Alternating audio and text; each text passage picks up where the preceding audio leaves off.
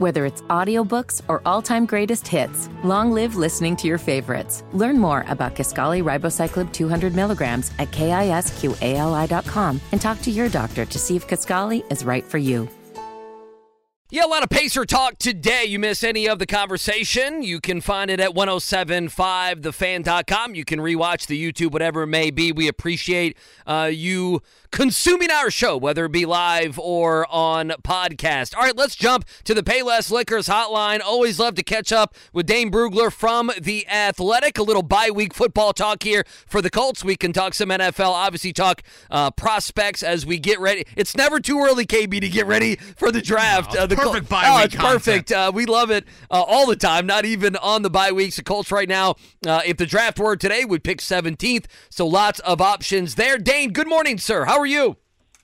I'm doing well. Good morning, guys. Uh, well, man, thanks so much for joining us here early on this Wednesday. Um, a couple days ago, was a week, week and a half ago, you put out your, your big board. Uh, you had Drake Maye over Caleb Williams. I guess the easy question would be why? What has happened in the last year with these two prospects? Does it matter who is drafting at the top? Who may prefer one over the other? How do you see this quarterback battle kind of filling out over the next few months?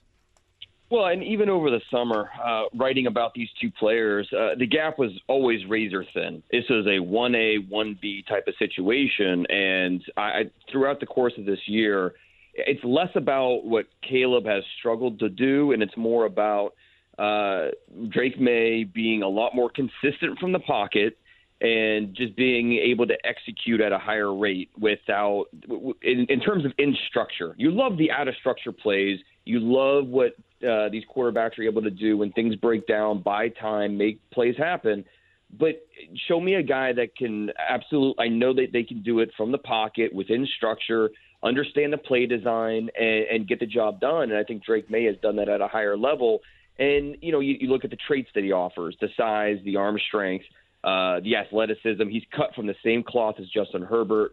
And that's not to take anything away from Caleb Williams. He's still a tremendous prospect uh, and has a very good chance to go number one overall. I, I, bottom line, this is not going to be a consensus quarterback one in this draft. Some teams prefer Drake Maye, some teams prefer Caleb Williams. And you know the way the draft order is shaken out, it's it's likely going to be either the Bears picking number one from the Carolina pick, or uh, the Giants or the Patriots. Uh, those are the, the, the three clear favorites for that number one overall pick. So uh, plenty of time, you know, before we figure out that draft order. But we'll be debating these quarterbacks uh, up until uh, draft weekend, kind of similar to last year with Bryce Young and C.J. Stroud and A.T. Richardson and Will Levis. And so, uh, you know, it'll be an interesting quarterback draft, and, and even after those two guys. So, yeah, it'll be a lot of fun topics here over the next five months. He's a great Dane Brugler. Obviously, find his work at the Athletic. Prospects to Pros is the is the podcast. An awesome listen here, even before we get into the meat, if you will, of draft season here coming up. Dane, I want to ask your thoughts a little bit more Colts related to the 2024 class. To me, wideout, defensive end. Those are the two needs that stand above the rest. It almost seems like annually for the last few years we've gotten into this oh there's always good wideout depth. This year obviously you have the crown jewel and marvin harrison but still there seems to be some other guys people feel good about. So i'm curious enlighten us a little bit more on the edge rush group because i think i could make the argument that that might be the stronger need for the colts. Yeah and you know i think we uh, in the past it seemed to always been at least one, maybe two pass rushers every year that just is kind of stands out as, as a top tier player, top tier prospect we just don't have that guy necessarily this year. We, we, there's some quality pass rushers that'll be available, and, and and look, you know where the Colts will be picking will probably be somewhere in the teens. Uh, so it, it might if they did want to go that direction, and obviously we know, you know, General Manager Chris Ballard, he, he would love to build in the trenches, uh, offensive line, defensive line. He would love. Uh, especially on that defensive line, add more depth, more guys that can get after the quarterback. And you know, this year's draft, I, I think you know you've got a few guys at the top: with Dallas Turner from Alabama, uh, Laiatu Latu from UCLA, Jared Verse, Florida State. Um, now these guys are more, um, I, I think, you know, mid first round type of players than no doubt about it, top ten picks. But like we said, where the Colts will likely be picking in this draft, that could work out uh, to their favor. And it just kind of depends on the type of rusher they want. Dallas Turner is more of the speed guy, but he's also outstanding versus the run. Jared Verse uh, doesn't necessarily have the numbers, the production in the backfield, but you watch the tape and you see that first step burst. You see a guy that understands hand use and how to break down the rhythm of blockers. And then Latu from UCLA, one of the most productive uh, defensive ends uh, we've we've seen the last two years at the college level. Uh, his cross chop, his technical understanding of his feet and his hands, uh, really tremendous. And so, as long as the medicals are okay with him, uh, he'll be somewhere in that top 20 mix. So, uh, yeah, this is another very strong wide receiver group. Uh, the pass rushers not as much, but I, where the Colts will be picking could work out in their favor. Dane, I am heading to my first SEC football game this weekend. My excitement is through the roof. That will be Georgia and Tennessee. Uh, how high of a draft pick will I be watching in Brock Bowers? If I'm not mistaken, I believe you had him fourth on your top 50 players. Yeah, and I think a lot of people scoff at taking a tight end in the top five, top seven, but this is a guy that deserves to be drafted that high. Um, this is a you know 21 year old version of a George Kittle. Um, you know the athleticism that he brings, um, you know the competitiveness. Um, you know, he he had that tightrope ankle surgery, and it's usually a four to six week injury. He missed two games, uh, and there there was talk about oh maybe he should shut it down, and he said after the game this past weekend that it just pissed him off. You know, he's like I I play football. What are you what are you guys talking about? Uh, and this is a guy that's a, a difference maker, and I, I do think that it takes an offensive play caller to understand that and to use him in that way. He's not just a okay, line him up in line and let's go play. Like you want him to be in the slot. You want him to be he can he can line up in line, um, but you know you want him flexed across the formation and used all over the field. Uh, because you want to use him as a weapon, and you watch Georgia when, when you go to this game uh, uh, on uh, Saturday the whole offense runs through number 19. If, if uh, the he's not the intended target, he's running a decoy route because anytime he's out in the route tree, there's three defenders trying to, you know, kind of cheating his way, which opens up opportunities for Ladd McConkey and uh, these other Georgia wide receivers. So, no, he is a true playmaker, even if, uh, you know, we're going to hear plenty of, oh, you can't draft a tight end in the top 10. Well, it, Brock Bowers is more of a, a hybrid weapon than a true tight end. Dane Brugler with us here on the fan. He's from The Athletic. He joins us on the Payless Liquors hotline. I love Bowers. Uh, I mean, listen, if he went to the Colts, if he went to a number of teams, I love Bowers. How is he different? How is he better? We heard a lot of the same rhetoric around Kyle mm-hmm. Pitts. I mean, Pitts has been playing in Atlanta. There hasn't been a lot of good quarterback play uh, there, but how, I guess how is he different? How would he be a better pick than Kyle Pitts, who went fourth overall and you know right now is 35 catches, 400 yards, and a touchdown for Atlanta? Yeah, no, that's a fair question to ask because I think that's something that'll come up quite often during the process. Um, and, and I think we have to do we have to look out, you know, what you mentioned where he went with the Falcons. Um, I mean, they just they, they keep drafting these guys, these these offensive skill players in the top ten, and then they don't really feature them. You know, it's happening with Bijan right now, and I mean Drake London's been okay, but you know the quarterback hasn't been consistent, and they're not really scheming their offense to go through these weapons that they have, and Kyle Pitts included. Um, and so even though the production's not there, if Kyle Pitts went to uh, you know a pick later to Cincinnati, let's just say the Cincinnati, Ja'Marr Chase, yeah, and Cincinnati took Kyle Pitts at five. All of a sudden, we look at the, those two picks very differently because you know Ja'Marr Chase is probably not the, the, same player we think of when we think of uh, you know the Pro Bowler that he is. So you know where these guys end up plays such a factor in, in how we you know the course of their career, the trajectory. And with Kyle Pitts, I think that's more of a factor here than simply oh, you know, you just it, it's a, it's a cautionary tale about taking tight ends that early. So I, I think that you have to look at uh, Brock Bowers as just a, a weapon. But I do think, like I said, it's important that the offensive play caller is on board with, hey, this is a different type of player that we have to uh, you know, really uh, adjust our game plan to make sure we're maximizing everything that he can do for our offense. Gotta think Shane Steichen would be in that boat. Uh, again, Dane oh. Brugler is with us. You here. want him, don't you? I, I, you kind of want Bowers. I think I'm in love. Yeah, yeah. I Ballard do. wants to go trenches, mm-hmm. and you may want to go with the sexy pick. but again, edge rush. I know. I, I, can't get away from it too too much. Dane Brugler is with us. Obviously, outstanding work over on the Athletic.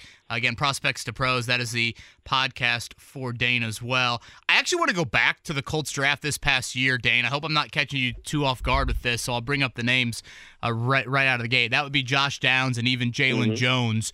You were much higher on both of those two guys. I think you had Downs like right around 40 overall prospect. Obviously, the Colts got him in round three. You had Jaylon Jones going a couple of rounds earlier than where he went as a seventh rounder, and he's been needed and has been, honestly, I think, pretty steady in the handful of games he's started. So feel free to take either of those two or both. Josh Downs, Jaylon Jones, why did you like them a little bit more than clearly the NFL did? Well, I understand why Josh Downs did, was not a, a first round pick. You know, he's under five nine. He's 172 pounds. Um, like I, I, that size, with that size, I understand why you know he was not his name was not called in the first 32 picks, but anywhere in the second round, that's where I thought he was in play because you know you you watch his film the last two years uh, at North Carolina, and I mean he had like 200 catches. He's getting open at will. Um, now I think you know because he is a slot receiver, a lot of teams you know they have their slot receiver. Okay, Josh Downs is not a a guy that you feel consistently or you feel uh, can consistently play on the outside. So you know a lot of teams with their slot options, they just they they were set, and so I think that caused Downs to fall a little bit. But still, to get him outside the top uh, 75 picks was, I, I thought, a, a pretty big surprise. Um, his ability to decelerate and then accelerate is really impressive. It helps him get open. Um, you know, he's a consistent first down, uh, move the chains type of guy uh, you know, consistent catcher of the football. He had uh, well over I think 120 targets last year, and he had three drops. Uh, I mean, this is a guy that you can rely on. So the lack of size, I, that gives you pause. I understand that, but he's just a tough guy to cover, uh, plain and simple, because of the way that he can get open with his athleticism, and then the, what he can do at the catch point. So yeah, Josh Downs, I thought was a pretty big steal where they got him. Uh, and then with Jaylon Jones, you know, a former really high pick, um, you know, the, the former five star type of guys who didn't really have the college career that many expected. Is he a safety? Is he a corner? You know, there's a there's a lot more questions than answers with Jaylon Jones. But then when you look at the traits and you look at okay, he's a really good athlete. Uh, you know, he's he's physical. He he's got uh, a lot of things. You know, a lot of raw tools. That hey, let's let our coaches get our hands on this guy, see what he can do. Um, and that's what uh, you know. In the seventh round, you take those types of swings, and, and I think uh, those premium traits he brings that size, physicality, um, and you know when he's had his chances this year, he's he's done okay, especially considering where he was drafted. So um, you know it, it's uh, it's why teams draft traits, not production. They draft uh, guys that have the tools and it, it, they trust the coaches to do the rest, especially in those later rounds. I think Jaylon J- Jones is a great example of that. Dane Brugler with us here uh, on the Wake Up Call, hanging out with you until 10 o'clock today. Joins us on the Payless Liquors hotline. I know you liked Anthony Richardson. You like the Colts mm-hmm. taking him at four. Since KB asked you about a couple other guys, uh, I ask you, I guess, to fill in the blank. A lot has went into this rookie season. I, I think we have seen that he can play at this level and can do some special things. I'm also terrified at the amount of injuries uh, he's picked up already in his very young career. How should Colts fans feel about Anthony Richardson, what did you see in the first few weeks of the season when he actually did get to play? Well, he was composed. Uh, you know, you were worried. This is a guy that had under 400 career pass attempts in college. You know, would the stage be too big for him? Um, and it certainly was not. I mean, he looked under control of, of that offense. He, he looked like he was, uh, you know, ready to take the reins. And it's just, yeah, it's unfortunate that he had the injury. Um, you know, you wanted because this is a guy that needs reps, and that's why it was always um, you know, it's not a guy that you want to sit. He he needs to be on the field, get those in-game reps, understand the speed of the NFL, and then you know learn on the fly. Take your lumps. There's going to be mistakes, but you understand that, and it's all about the development and getting better and better and better. And unfortunately, that's that's going to be stunted a little bit because of this injury. But uh, you know, they made the right call, obviously, to kind of shut him down, get him right coming back next year. You can't predict injuries, but obviously this is a player that is going to take some hits with the way he uses his legs. You don't want him to stop running. Uh, that's that's part of what makes him such a special player. Um, but you know he's he has the size that uh, you know you hope uh, the injuries won't be a significant factor moving forward. Um, you know, being 6'4", 245 pounds, and have that type of athleticism, that that is a weapon. That's part of what made him uh, maybe the main reason that made him a top five pick.